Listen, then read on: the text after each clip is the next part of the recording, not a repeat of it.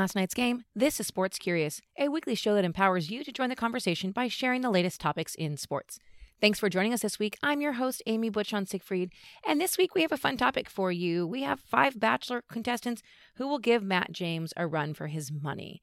Now, this idea, well, it was inspired by uh, our interns. So, Maddie and Lauren, if this you're listening, this one's for you. But we were talking about how there's been no shortage of athletes when it comes to men in the Bachelor franchise. But what about the ladies?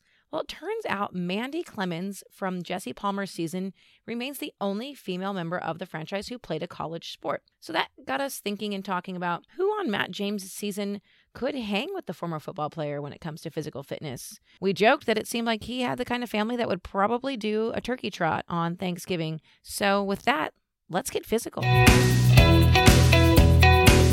Our first gal who can hang with Matt when it comes to physical fitness is Abigail. The first thing we learned about Abigail is that she has an hearing impairment, but that didn't stop the 25 year old from earning the first impression rose and the first kiss on night one.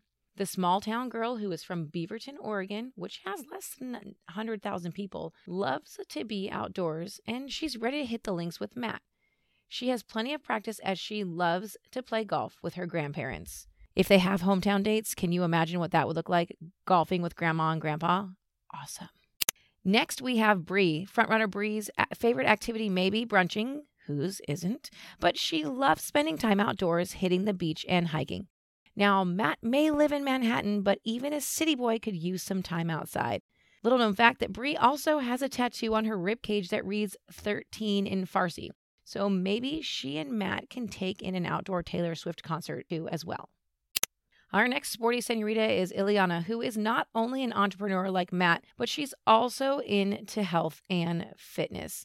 The former synchronized ice skater, yes, that's a thing, made her own nutritional snack called Funky Monkey Energy, monkey spelled M U N K Y. It might be the perfect fireside snack for the two of them while they're out on the ice, but no word of her cat, Sir Theo, who goes to the bathroom in the toilet, is into said nutritional snack. While Matt will probably not be taking Anna from Chicago out fishing, she is an experienced junkie. And the reason he's not going to take her fishing is because in her bio, she says in all caps that she is terrified of fish. Maybe she's seen too many Jaws movies. The girl who once convinced a pilot to let her fly a plane over the Minnesota bluffs seems like she would always be up for a fitness challenge that is thrown her way. Maybe she and Matt will paddleboard off into the sunset? Time will tell, won't it? And our last but certainly not least, flight attendant Serena C finds her happiest place in the closet putting together the perfect outfit. But she also loves a good chicken wing. That a girl. Maybe the Super Bowl is her favorite holiday since over 5 billion chicken wings are consumed that day. Since her feet are never planted firmly on the ground and she's always up for an adventure, we could see her being game for physical fitness, provided that she has the right attire.